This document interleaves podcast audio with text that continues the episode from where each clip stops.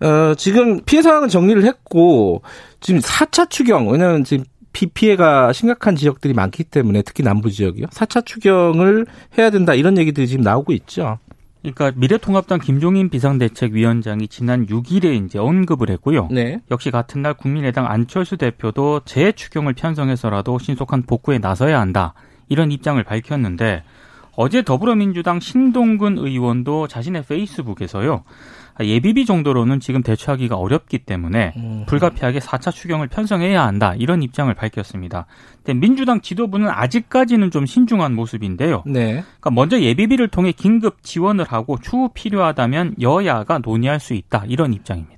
뭐 피해 상황들을 좀 더 정리를 하고 나서 이제 결정을 하겠죠. 정부 여당은. 지금 이 피해 지역이 계속 늘어나고 있기 때문에 네. 각 지자체에서 지금 어, 특별재난 지역 선포를 지금 앞다투어서 요구하고 있는 상황이거든요. 네. 그런 것들에 대해서 이제 정세균 국무총리라든가 아, 좀 모든 피해 지역을 이렇게 좀 어, 특별 재난 지역으로 이제 선포를 해야 된다 이런 음. 쪽에 좀 의견을 싣고 있는 것 같습니다. 네. 근데 그럴 경우에 이 특별 재난 지역으로 선포가 되면은 이 복구 비용이나 이런 지원 비용들 다 국비로 이제 지출해야 되는 부분이 생기거든요. 네. 그리고 이미 지자체들도 이 어떤 재정 여력이 이제 좋지 않은 상황이기 때문에 결국은 정부가 이제 돈을 더 써야 되는 상황이 될 수밖에 없는 거죠. 다만 이제 기술적으로 그것을 4차 추경으로 처리할 것인지 아니면 지금 이제 뭐 8월인데 지금 추경 논의해서 뭐 언제 가냐 이제 슬슬 이제 내년 예산 논의해야 되는데 뭐 이런 논의가 같이 좀 불거질 수는 있는데 어쨌든 정부가 더 적극적으로 돈을 써야 되는 상황이다. 이건 사실입니다.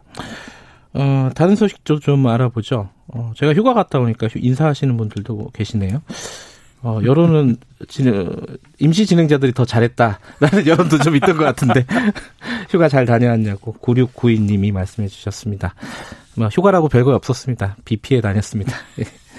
어, 저 인사 소식이 두 군데 있는데 검찰하고 청와대가 있죠. 청와대는 지금 예정인데요. 다섯 명의 수석 비서관이 사, 사표를 냈고 뭐 어떻게 되는 거예요 지금?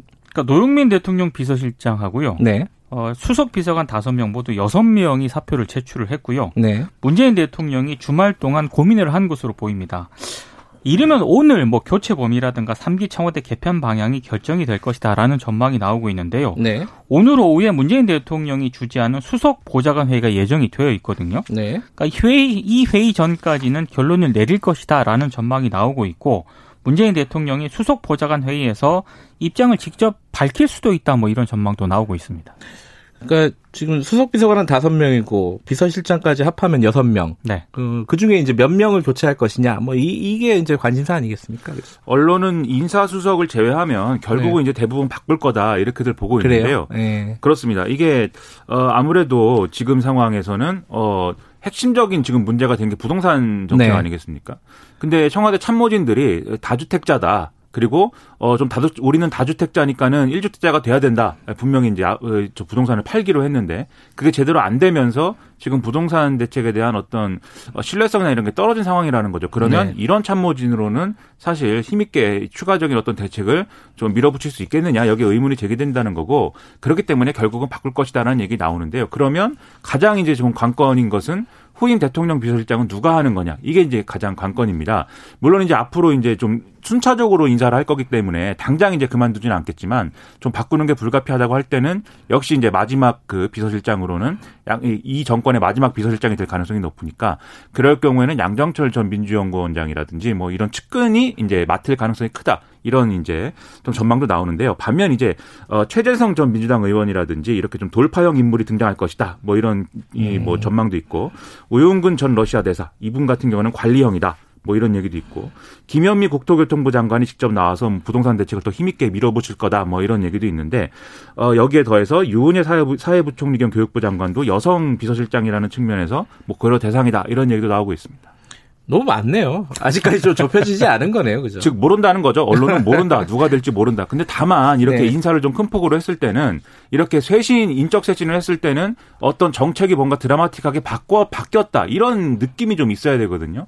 근데 이게 뭐 의지의 문제라기보다는 이미 이제 부동산 정책의 큰 방향은 바꿔 놓은 상태고 여기에 추가로 뭐더뭐큰 물기를 바꾼다거나 그럴 것은 아니기 때문에 결국 이 불씨는 당청 관계나 이런 쪽으로 또 옮겨붙을 가능성도 있어서 이게 정 치권에서 어디까지 논란이 이어질지는 더 지켜봐야 될것 근데 같습니다. 뭐 오늘 신문을 보니까요. 특히 뭐 보수 신문, 특히 중앙일보 같은 음. 경우에는 어, 노영민 비서실장하고 김종원 뭐 민정수석 사이에 뭐 고성이 오갔다느니 음, 뭐 구원이 있다 뭐 이런 뭐, 얘기들이죠. 그렇습니다. 예. 각종 보도들이 지금 난무를 하고 있습니다. 예.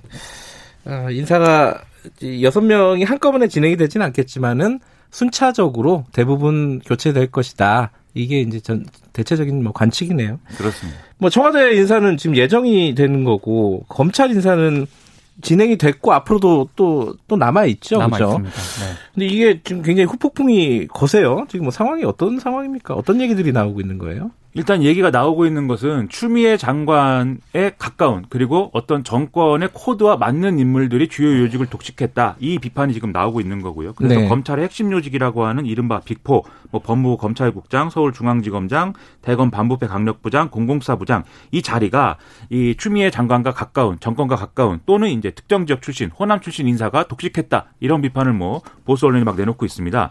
여기에 더불어서 이 인사 직후에 지금 어, 어, 지금 한 직으로 밀려나서 사의를 표명한 문찬석 광주지검장이라는 분이 있는데 네. 이분이 이제 거의 모든 언론이 전화를 하면 다 받는 모양입니다. 그래서 언론이 이제 전화를 하는 족족 이제 메시지를 내놓고 있습니다. 옷을 벗었으니까 예, 그렇죠. 마음이 편하겠죠. 그 예. 메시지 의 핵심 내용은 어, 이성윤 서울중앙지검장에 대해서 나는 그분이 검사라고 생각하지 않는다 이런 얘기인 거고 네. 그다음에 과거 뭐 이 8일날 이제 검찰 내부망에 올린 글에서는 조나라의 고사 이런 거를 막 인용을 하면서 검사들은 고사를 좋아해요. 그렇죠 그런 낭만을 자꾸 얘기를 합니다 예. 무슨 뭐 무사는 겹불을 쬐지 않는다부터 시작을 해서 사료를 먹지 않는다. 네, 늑대는- 검사. 늑대는 사료를 먹지 않는 예. 네 그런 그래서 이제 그런 얘기를 막 하고 있는데 이러다 보니까 정치권으로 이제 이 논란이 이어져서 서로 말꼬리를 잡는 이런 상황도 이어지고 있죠.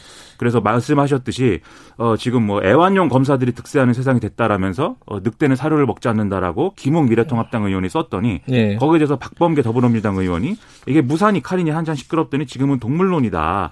검찰 개혁을 더 해야 된다. 이렇게 썼고 이 방송에도 나오는 김남국 더불어민주당 의원의 경우에 9일 날 아, 김웅 의원님은 윤석열 총장의 대변인이냐, 윤 총장의 측근들이 승진하지 못하면 잘못된 것이냐, 뭐 이렇게 썼는데 여기에 대해서 또 검찰 출신인 권영세 미래통합당 의원이 애완용 의원이 반박을 하고 있다라고 반박을 하면서 코미디가 이제 되고 있습니다. 어, 김남국 의원은 좀 기분은 별로 좋지 않겠어요. 애완용 의원이라는 얘기를 들어서. 그렇죠. 예, 네. 저희들이 2부에 김남국 의원 출연하는데 어떤 생각을 갖고 있는지 한번 물어보겠습니다. 그 그러면 지금 이제 검사장급 인사가 된 거고 앞으로 남은 인사가 예정이 돼 있는 거죠 지금. 그렇습니다. 이제 뭐 부장이라든가 이런 네. 후속 인사가 예정이 되어 있는데 네. 사실 그 모든 언론들의 그 이번 인사에 대한 평가가요. 네. 윤석열 초장 힘 빼기 뭐 여기에는 공통된 그런 평가가 있는 것 같은데 뭐 결론적으로는 뭐 그렇게 될 수밖에 없는 거죠. 그렇습니다. 근데 이제 그런 측면도 하나 있는 것 같아요. 그러니까 이번 인사가 지난 1월 인사 연장선상에서 좀 볼 필요가 있는 것 같은데 예. 네.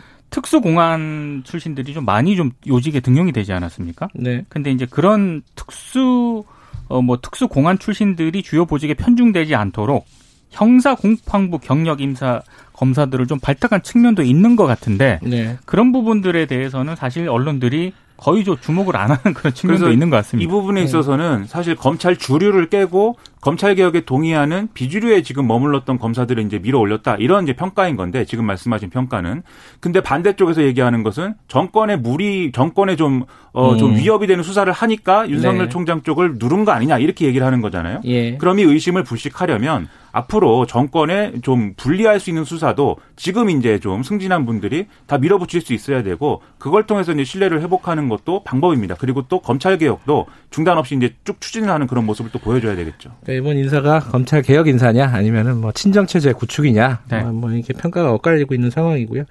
이 와중에 이제 조국 전 법무부 장관이 페이스북에다가 여러 가지 말들을 했어요. 간단하게 정리하고 마무리하죠. 조국 전 법무부 장관이 9일날 페이스북에 어, 작년 하반기 초입에 검찰 수뇌부가 이 집권당의 총선 패배를 예상하고 노선을 재설정했다. 이 문재인 대통령 이름이 15번 나오는 울산 사건 공소장은 그 산물이다. 이렇게 주장을 하면서 집권 여당의 총선 패배 후 대통령 탄핵을 위한 밑작을 깐 것이다.